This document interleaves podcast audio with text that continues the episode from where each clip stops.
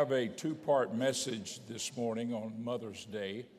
I know we've been studying the book of Daniel, and we'll get back into that next week. But today I want to talk to you, uh, since it's Mother's Day, about mothers. Uh, this is the first Mother's Day in my life that I have not had my mother. My mother, as you know, passed away in February. She was uh, 98 years old, and uh, I was privileged to have her for 81 years. That's my birth. I'm that's how old I am. And I'm privileged to have a mother for 81 years. Now, that's, that's remarkable. Not everybody can say that. And I'm aware of that. And so I have been privileged to have, to have had my mom for 81 years. I'll talk about her a little further on into our Bible lesson and just leave a few things with you that I appreciate about her, appreciated about her, and so forth, and some things that uh, sort of taught me some lessons along the way. But I want to uh, talk to you from the Word of God to begin here, and I want you to turn with me to the book of 1 Samuel, the very first, uh, first verse in the book of 1 Samuel. And uh, there's a series of books in the Bible. They start with Samuel, 1 Samuel, 2 Samuel, 1 Kings, 2 Kings, 1 Chronicles, 2 Chronicles. And it goes through some very interesting periods of time in Israel, but it all started right here with this first Samuel. Amen. And I'm going to read these verses to you. And it says, Now there was a certain man in Ramoth, and I won't give you the name, it was, it was in Ephraim, and his name was Elkanah. Elkanah. The, the prefix El or the suffix El always referred to God. It means the word God, but it means just God as a as a prefix or a suffix, or, or as a, as we call a little g, G-O-D, just El. El. Uh, the name for God of the Hebrews was Elohim, Elohim mean, meaning God is the God of all gods. And it goes on to say here that his name is Elohim, uh, I mean, I'm sorry, was, uh, was Elkanah. And then it goes on to say in verse 2, and he had two wives. Notice this two wives. The name of one of was Hannah, and the name of the other was Peninnah. Uh, Jesus once said, they said to him, Why is it that the Lord allowed some of the uh, our fathers in the Old Testament to have multiple wives? He said, In the beginning was not so, but he said, Because of the hardness of your hearts, God allowed it. But in the beginning, he said, God made male and female. There is a male and female, so every man is to have his own wife, as Paul wrote later in the seventh chapter of 1 Corinthians, every man to have his Every man is to have his own wife, and every woman is to have her own husband.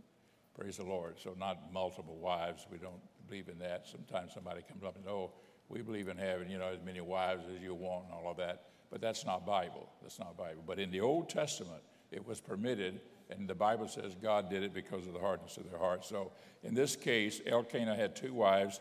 One was named Hannah, and one was named Peninnah. And uh, Peninnah had children. I'm reading in verse 2 here.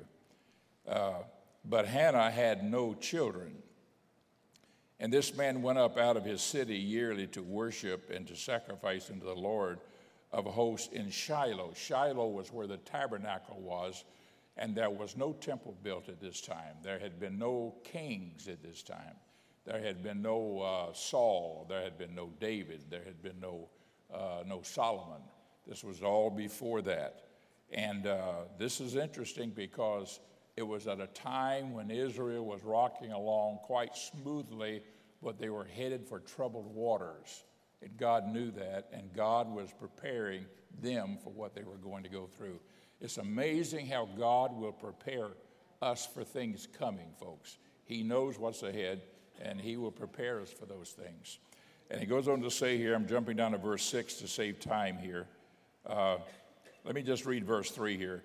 Uh, and he went, goes on to say here, and this man went up out of his city uh, yearly to worship and to sacrifice unto the Lord the host in Shiloh. I mentioned that. And then verse 6 and her adversary, this is Hannah now. Hannah said that her adversary was Peninnah, the other wife. Her adversary, adversary also provoked her sore for to make her fret because the Lord had shut up her womb. She had no children. And I'm, this is a Mother's Day message I'm giving you here today. And I'm going to talk to you on the heart of a mother, the heart of a mother. God bless you, mothers. The older I get, the more I appreciate mothers. God bless them.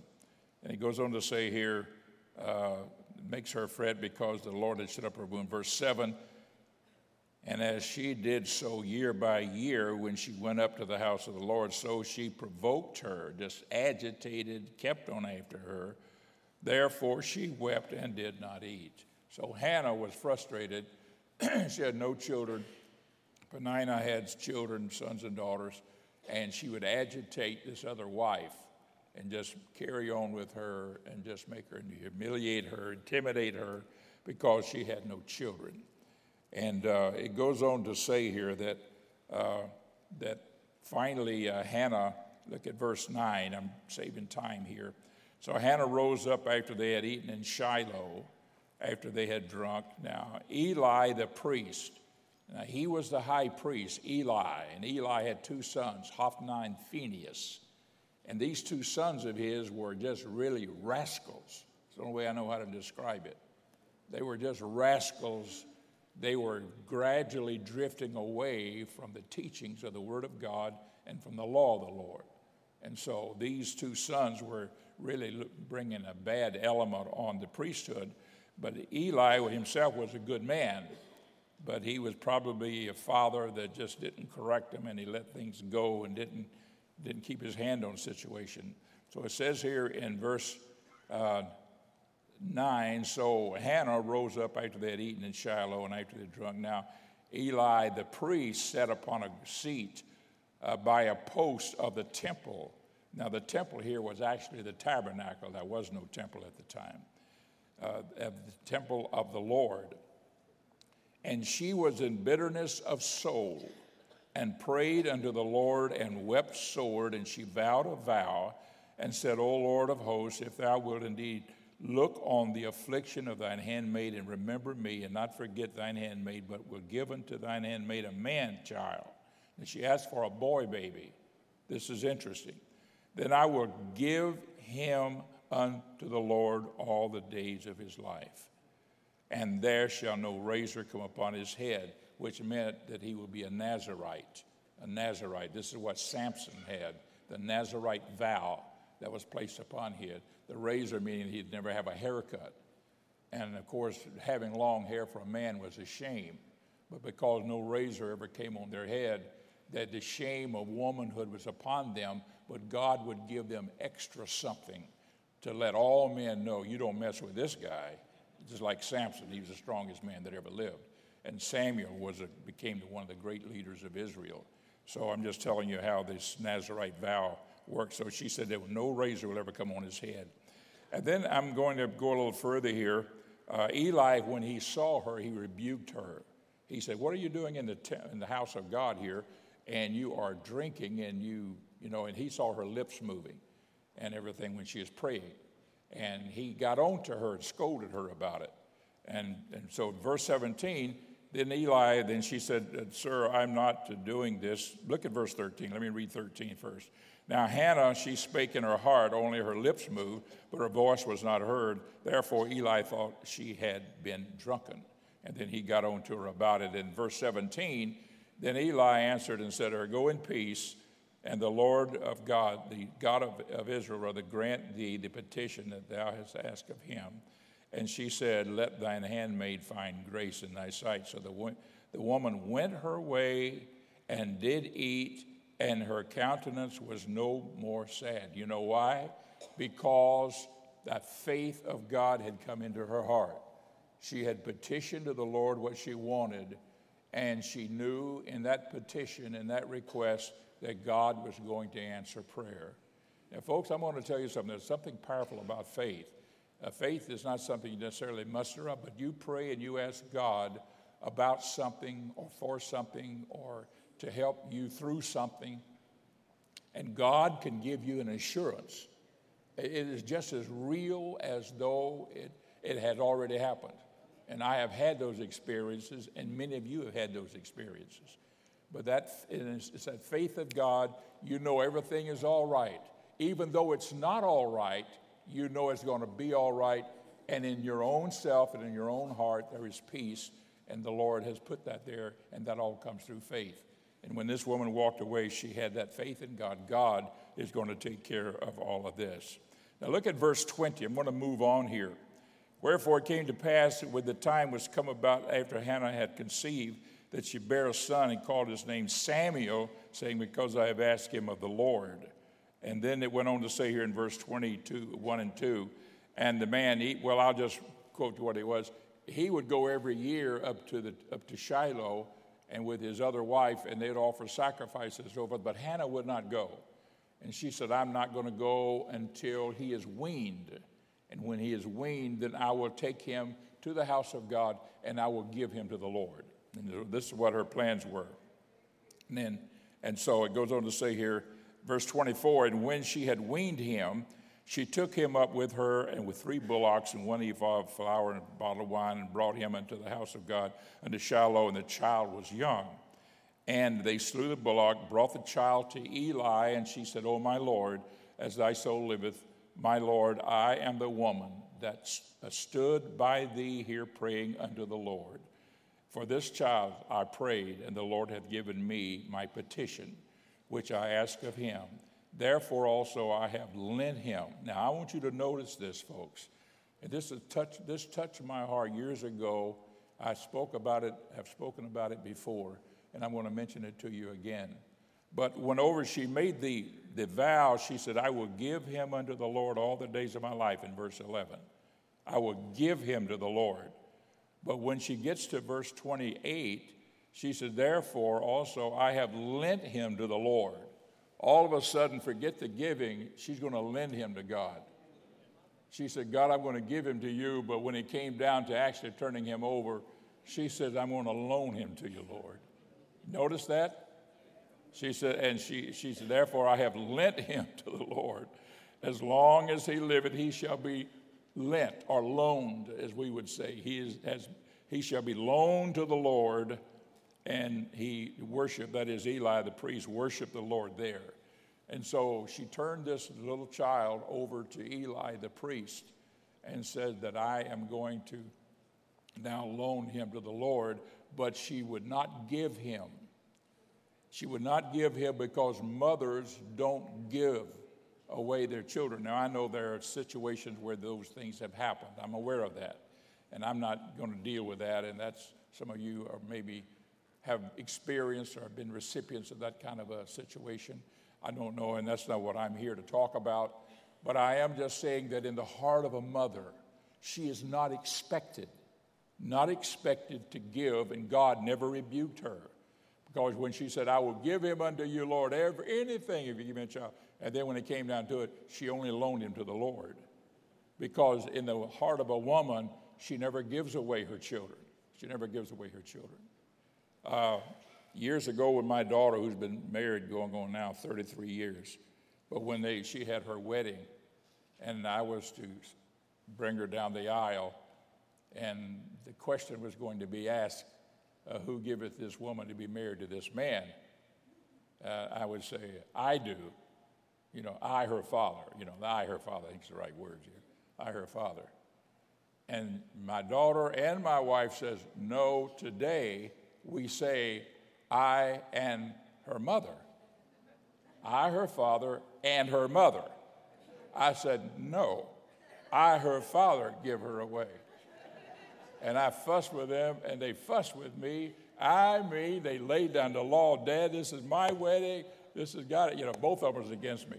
Well, then finally I, I catapulted and I said, all right, all right, I will say I and her. And during the whole first part of the wedding, they all were wondering if I was going to say it. I mean, those that knew and everything. And I did. I said I and her mother.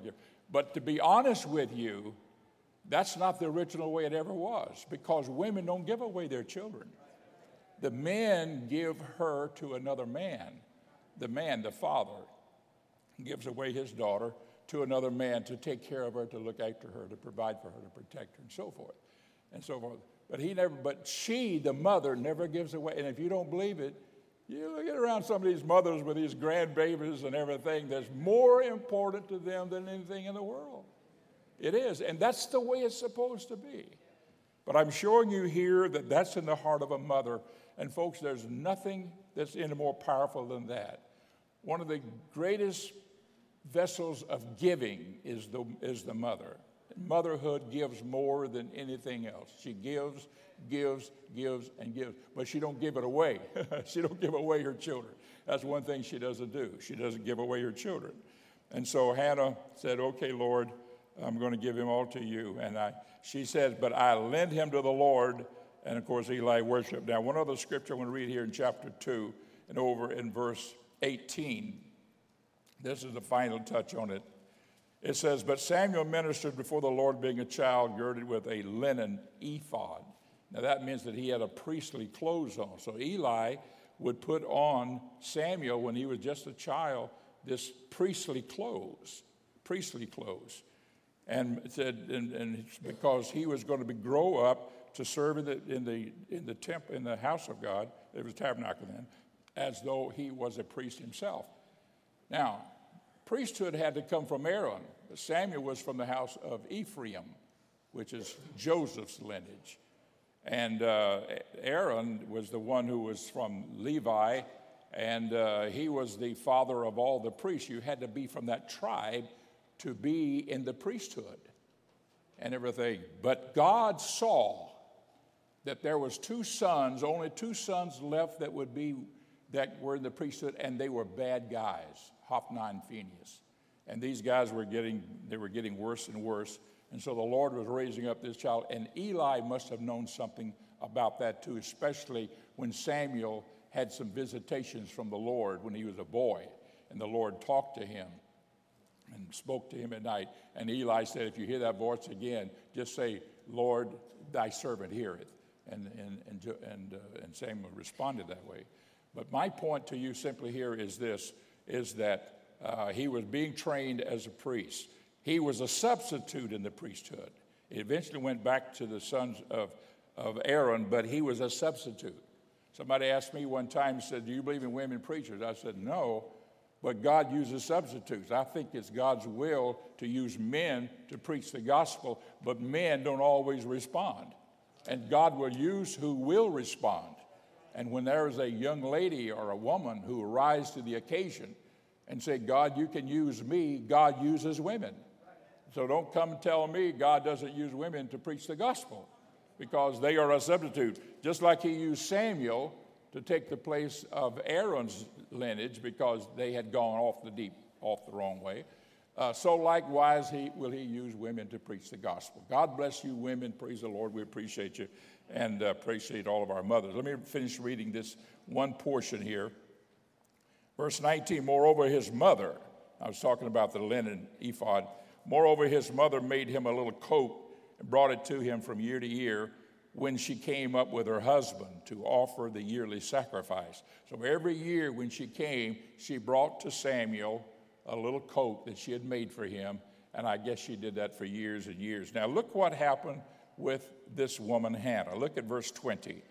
And Eli blessed Elkanah and his wife and said, The Lord give thee seed of this woman for the loan which is lent to the Lord. He acknowledged that. And they went into their own home in verse 21. And the Lord visited Hannah so that she conceived and bare three sons and two daughters. So the Lord gave her five children after Samuel, and the child Samuel grew before the Lord. Uh, can anybody say quintuplets? uh, there's many Bible scholars believe that this is what happened, that God gave her quintuplets when she went home. I'm going to read that verse again. And the Lord visited Hannah so that she conceived and bare three sons and two daughters. So I don't know. Some say, well, I'm not sure it's quintuplets. Others says well, it sounds like it is, so I'll leave it with you. Whatever you want to believe is fine. But I'm just saying, God will always reward if He can use us. Use us. And what happened was that this was a situation where Samuel was being prepared by God for the situations that were to come to pass. Uh, there's a message that our pastors preached about uh, Abraham being called upon by the Lord to offer his son Isaac for a sacrifice on Mount Moriah. And when he got into the part of the, the sacrifice, the Lord called on him and said, No, Abraham, don't do that. I wanted to see if your heart was right and you're willing to do it and so forth. There's much more involved in that as well. But however, he untied him, and then it said he, he saw a, a ram caught in the thickets, and he offered the ram for a sacrifice unto the Lord. And the, and the message is that when Abraham and Isaac were coming up one side of the mountains, God was bringing a substitute for their sacrifice or, their, or their, the other sacrifice up on the other side. So here's a case where God, when he saw the condition of Israel failing, he was bringing Samuel from a baby, and he started with a mother. He started with a woman who wanted to be a mother. You understand what I'm saying here, folks? It, it's amazing how God can start things, and He starts with the women. Hey, brother, think about it. He starts with the women. Praise the Lord. I mean, you, you know, take, uh, take uh, for instance, Jesus and, and take and, and, and John the Baptist. He started that whole thing with, with these two women, Elizabeth and Mary, you know. They were cousins, and uh, John the Baptist's mother and uh, Mary, the mother of Jesus, was, were first cousins. And so he started with these women. They were to turn the world upside down. Jesus, we know he did. But, they were, but he started with these two women, and the men didn't know anything, hardly what was going on. Joseph a little bit did, but that's about it. But what I'm trying to say, he starts with the women. God bless you, women. God bless you, mothers. You know, and here's why I'm saying all of this is that motherhood is a greater thing than what the world wants to acknowledge. It is one of the most powerful offices, it probably is the most powerful office in the world. And the world will diminish it and make women feel like if you're not out someplace working and going at it and get climbing the ladder of success like some man, that you're not fulfilling your life. But I'm telling you here today, and I still go back to that oath, that God's way of using women, and they have something Women have something special in them. I don't know what it is. I, I see it with my granddaughter. I've been with my granddaughter, and my wife and I have been with, with Mickey and her children, uh, her baby brother, and here lately.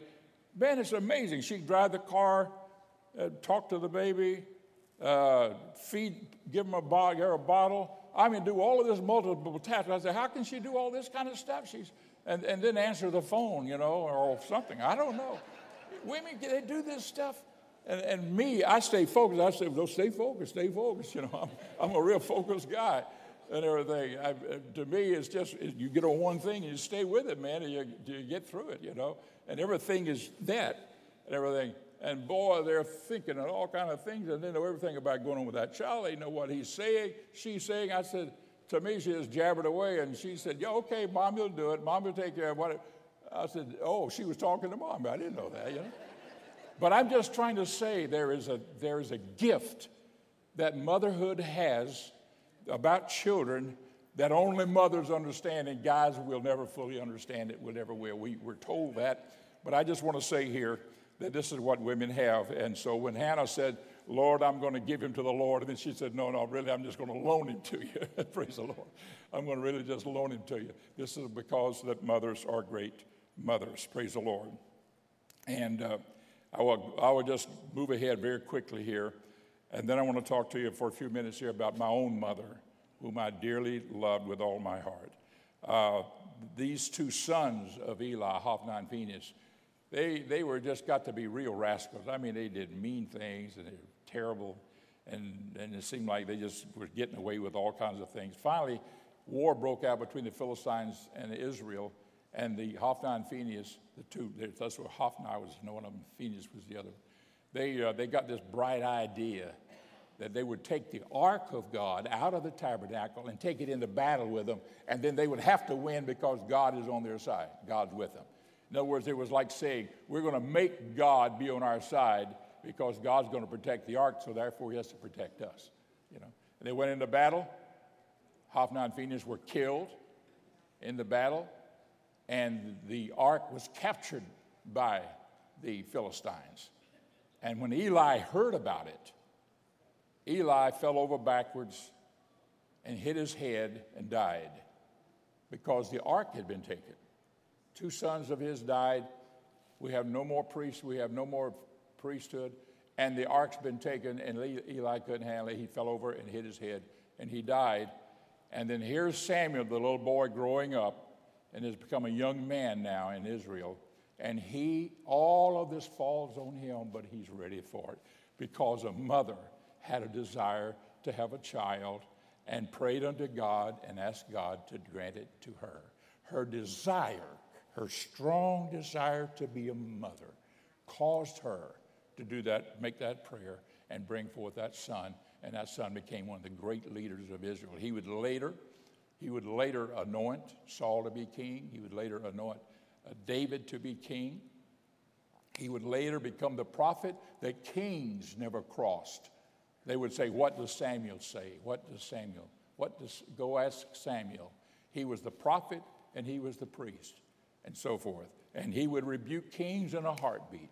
He rebuked Saul and told Saul what he was doing wrong and everything. Saul never said, How dare you talk to a king like that? No, no way he'd ever do that. And neither would David. Neither would David. David said one to one prophet, he says, You know, I, you're, you're right and I'm wrong and so forth. But I'm telling you the power that God placed in this man, Samuel, because of a mother and her love in her heart to him. So this woman here was, is a real good example to us and I've got about uh, 15 minutes here. I want to uh, talk to you a little bit about my own mother because I have such a deep appreciation. As I mentioned here in the beginning of this uh, service, uh, this is the first Mother's Day that I will not have her. I used to tell my wife, You're the second best mother in the world. Well, honey, today I got to tell you, you're the best mother in the world because my, my, the, the best mother's gone to me be with Jesus, you know. Praise the Lord. She was my mother, and, uh, he, uh, and she was a great mother to me. Mom was a, a, girl that grew up in a large family. In the summertime, she'd go visit her grandmother sometimes. She had a grandmother that was a widow woman that lived in a little town not too far. From Pensacola lived in Niceville, Florida. And uh, she was a very unique person, her grandmother was. So she'd go there and spend a week or two with her grandmother in the summertime when school was out. And she'd be, and her grandmother would say to her, Ruth, today we're going to go p- pick blueberries. And then we're going to make a blueberry pie the next day or so.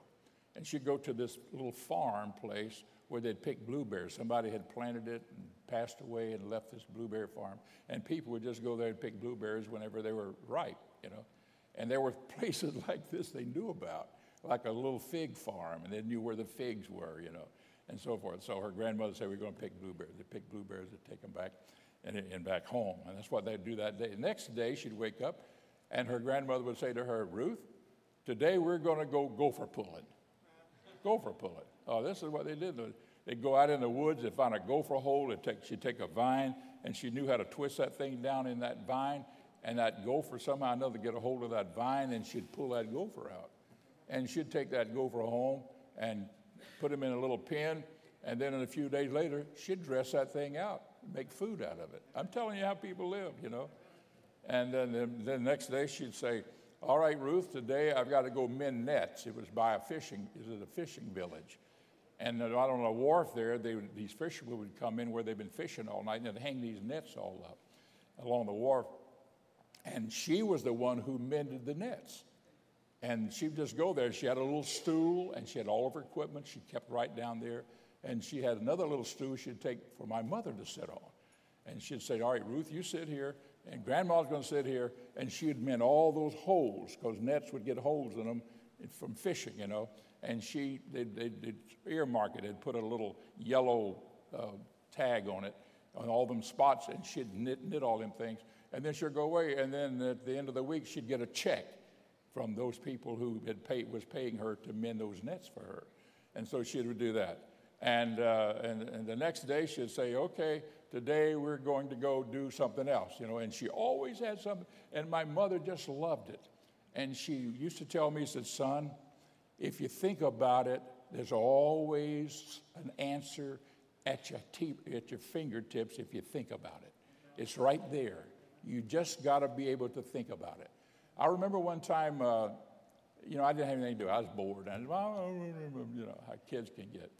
And she said, Come on, we're going to we're gonna make a kite. I said, Make a kite? There was no kites. Nobody's flying kites, but it was getting around February, uh, some March, somewhere's in there. She said, We're going to make a kite. I said, You know how to make a kite? You know, a kite's something you see in stores when you save up enough money, you go buy one, right? And, uh, and so she said, No, we're going to make one. So here's what she did she took a butcher knife and a little hammer, and she went out and she went along these posts, and she'd split a little bit and smell of it.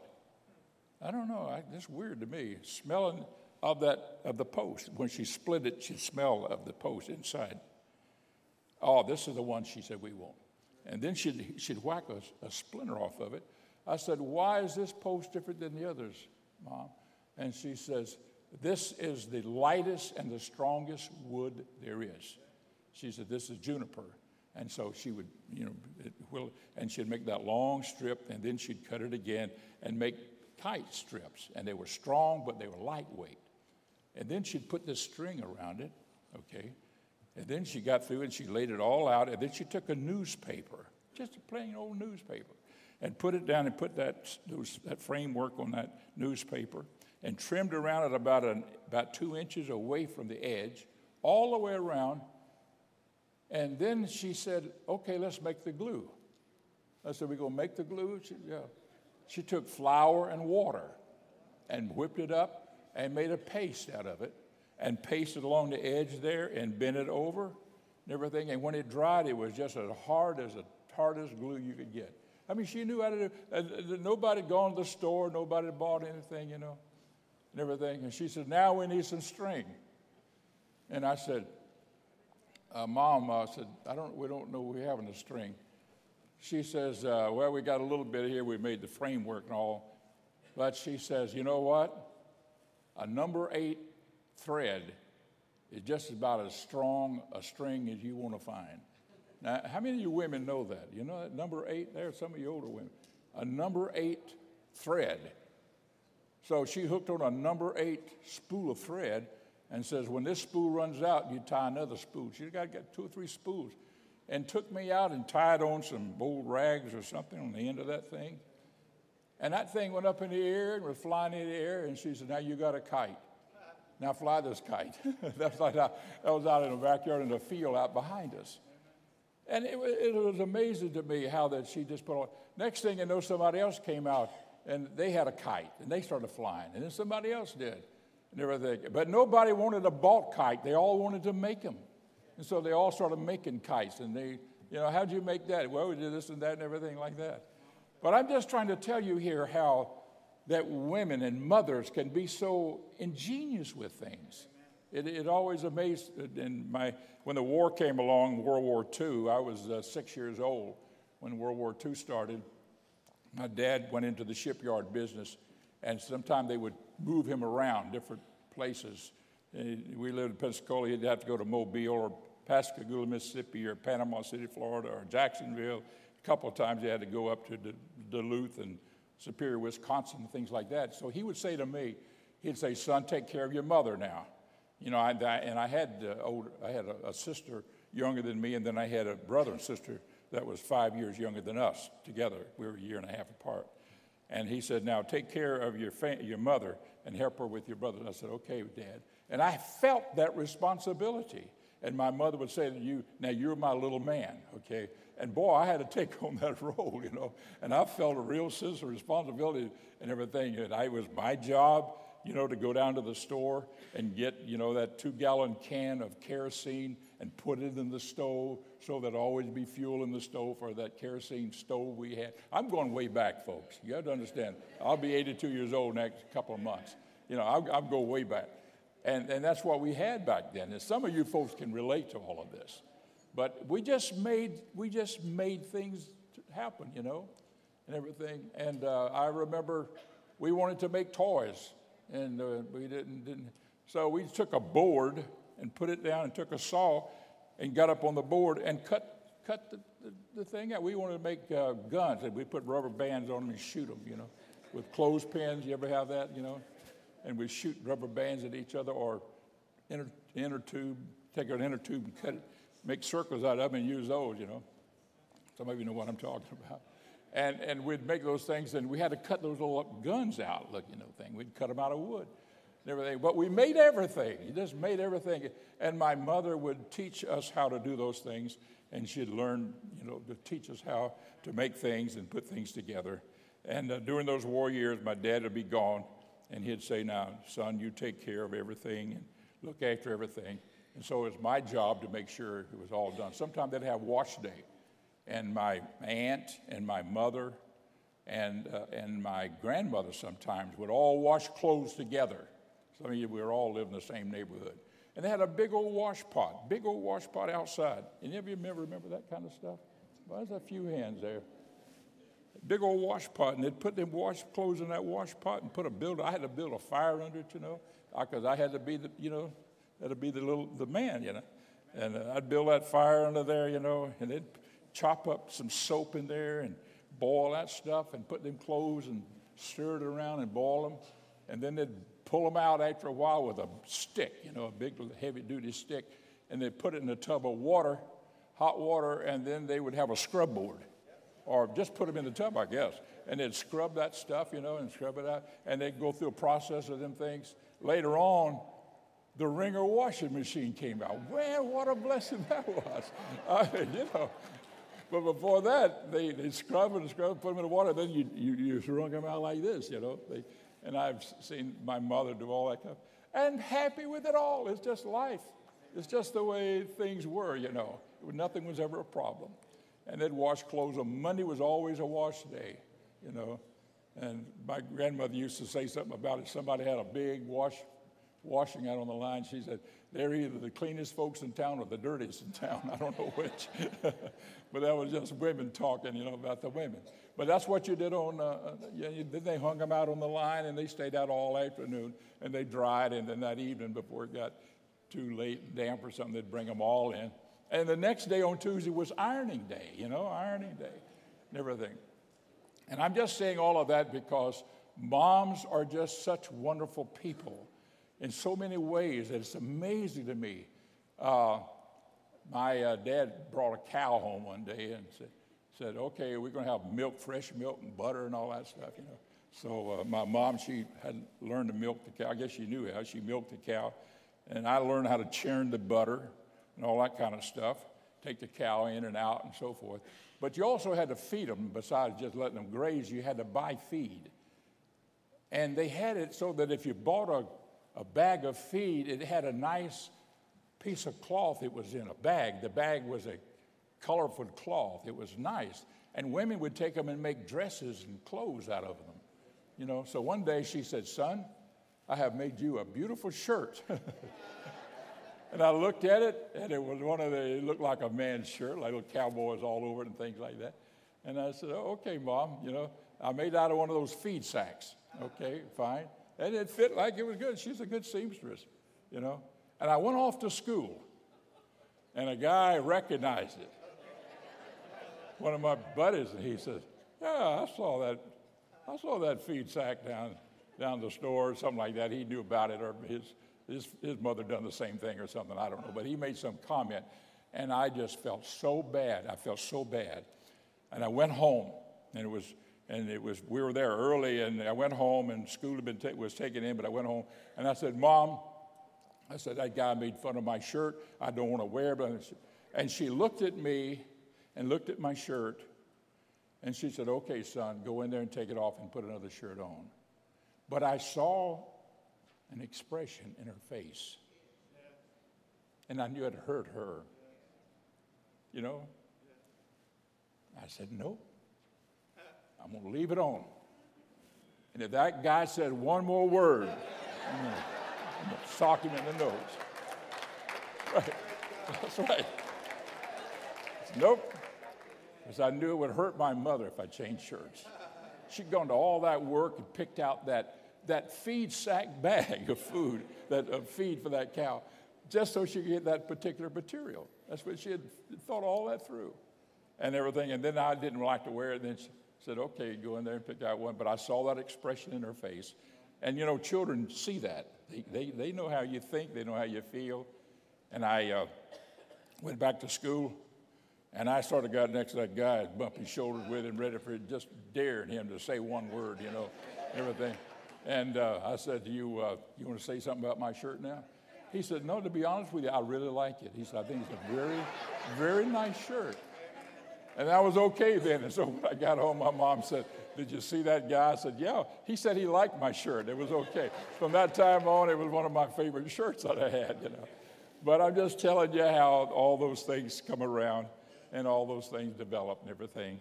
And uh, I, uh, I remember when I turned 17 years old, I turned 17 in July, and then in August, uh, the next month, I went off to Bible school in St. Paul, Minnesota, just turning 17 years old.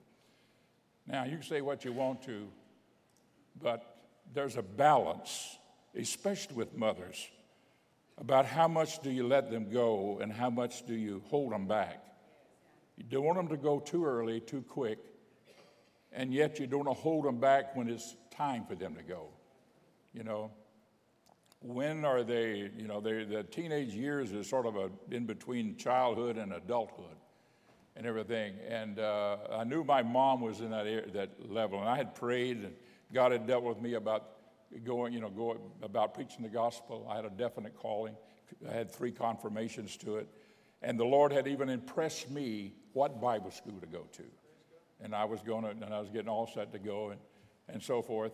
And uh, my dad told my mom, said, Well, when he was born, I dedicated him to the Lord. So don't worry about it. If God has called him, the Lord will keep his hand on him. So my mother said, Well, all right. They had talked about all this among themselves. But I'll never forget, I got on that bus in Tampa, Florida, to go off to Bible school. And she had given me two shoe boxes. One had boiled eggs, boiled potatoes, and cookies, and the, the other I forgot. She says, you know, if you get hungry, eat these, you know. And I had, you know, the money in my pocket. I had tuition money and room and board money and so forth, and everything. But she just wanted to make sure I didn't go hungry, you know, even on the bus. And folks, it was, a, it was two days and two nights on a bus, steady at it. I traveled. I didn't travel by plane. It didn't travel even by train. I mean, that was really high cotton. We went on a bus, you know, and everything. And I never will forget, I got on that bus and I sat by the window and I looked out the window. And she walked alongside that bus, holding her hand. And that facial expression that she had of being concerned, yet full of love and saying it's time to let him go. I'll never forget it as long as I live. And when things got tough, I said, I can't fail my mom. Because she let me go and said, God will take care of him. And I'm letting him go even though it hurts to let him go. Excuse me that was one expression I'll never forget as long as I live, and I was only 17 then. There's one other expression, facial expression. I'm going to leave this one with you. And that was one I had a year and a half ago from her. But I had just gone to sleep in, in my, in my at home, in my bed, a year and a half ago. Just gone off to sleep. And I'd been thinking about my mother, knowing it was, you know, she, she died just this past February. And uh, she, you know, it was, it was, 98, just within a couple of days of being 98. And uh, this was, she was like maybe 96, maybe 96 or 9, whatever. And uh, I, I remember in the dream that I went to sleep, and I was in a group of people, just a group of people, and there was two double doors right there. And I was standing around and just waiting, and, and I didn't know a lot of the people around me. And uh, and I saw I saw this uh, man with his arm like this, uh, and, a, and, an older woman, elderly woman, in his arm walking toward those double doors. And uh, I just, in my mind, I thought there's an elderly woman holding to a man that's taking him, that's going to take her through those doors. And then I looked at the woman, and she was looking at me, and it was my mother she was looking at me, holding that man's arm like an usher, and had the be- most beautiful smile I'd ever seen in my life. And I said, all of a sudden I realized this older lady is my mother. And, and she's fixing to go right past me here, just like maybe two couple of people in between us here. And I said, she's going to go. And, and I said, Mom? And she just smiled and kept looking at me smiling. I mean, the most beautiful smile. She said, I said, Mom, But she never came my way. It's, oh, there's Ellis, or hey, come over here. Nothing. She just kept walking, looking at me, smiling, holding on. And the guy holding her arm did not look at me. He was taking her, going through the doors, and his mind was on the doors, getting her through the doors and everything. And she just, she just smiled and looked at me. And in that smile, I got the feeling she was saying, It's all over with. I can't do any more for you. You got to, I'll see you on the other side. I felt that. I got to go through those doors now, but all is well. I am happy. And now you're on your own. Can't do any more for you. Amen. That's right. That's, that, was a, that was a dream I, I really believe God gave me and everything. And then, and as she's going through the door, I was saying, and then suddenly I woke up and I realized that I was dreaming. But I'll never forget that look on her face, how happy she was when she knew that she was going through the doors of heaven and she's going to see Jesus. Amen. Folks, I'm telling you, this life is worth living. Believe me, it is.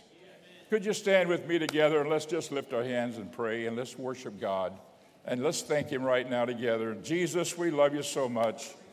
You're so very good to us, you're so good to your people.